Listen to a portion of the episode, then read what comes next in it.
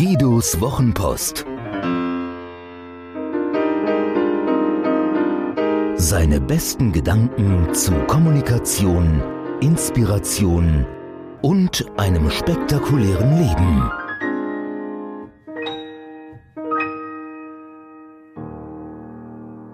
Dreißig Pfennig für deine Erinnerung. Neulich schickte ich einem Freund eine Sprachnachricht über WhatsApp. Dabei hörte ich mich sagen, es ist jetzt 17.10 Uhr, brach in Lachen aus und fühlte mich plötzlich so alt. In unserer lustigen Digitalwelt ist nichts unnötiger als eine Zeitansage, wird doch jede Aktivität mit einem unbestechlichen Zeitstempel versehen. Nur Xing weigert sich beharrlich zu sagen, wann Besucher auf meinem Profil waren. Anlass für mich, dem sprachlichen Wandel und Relikten vergangener Tage nachzuspüren.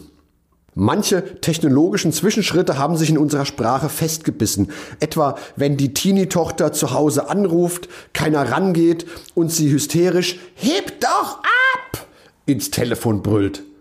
Ihre Mutter würde sagen, sie brüllt in den Hörer. Dabei gibt es keinen Hörer und auch abheben können wir eigentlich nur noch unsere Bürosystemapparate. Das ist schade, denn das wütend finale Hörer in die Gabel knallen fehlt manchmal schon. Speichern wird auch verschwinden, weil moderne Systeme permanent alles sichern. Dieser Tage geborene Kinder werden nie wissen, was es bedeutet, nicht gespeichertes zu verlieren. Mein Freund Thomas wird's freuen, der Weiland einen Elektriker im Haus hatte und einen ungesicherten Text auf dem Rechner. Ups, das war das falsche Kabel, rief der Schandwerker und mein Freund Thomas, kreidebleich vor einem schwarzen Monitor einen hübschen Kontrast abgebend, pflichtete ihm bei. Es gibt also Begriffe, die nur noch wenige verstehen und bald für immer verschwinden. Blümerand zum Beispiel, Bandsalat, Junggeselle und dergleichen mehr. Es gibt auch Begriffe, die bleiben, ohne dass wir ihren Ursprung kennen. 0815 ist so ein Beispiel, gemeinhin verwendet für etwas stinknormales, mittelmäßiges, langweiliges. Doch die Herkunft ist unschön, denn das 08-15 war ein Maschinengewehr der Wehrmacht im Ersten Weltkrieg. Die Bedeutung leitet sich von dem Umstand ab, dass die 1915 eingeführte Überarbeitung des 1908, also 08, erstmals eingesetzten Gewehrs keine Verbesserung war. Ganz im Gegenteil. Seit ich das weiß, verwende ich den Begriff nicht mehr.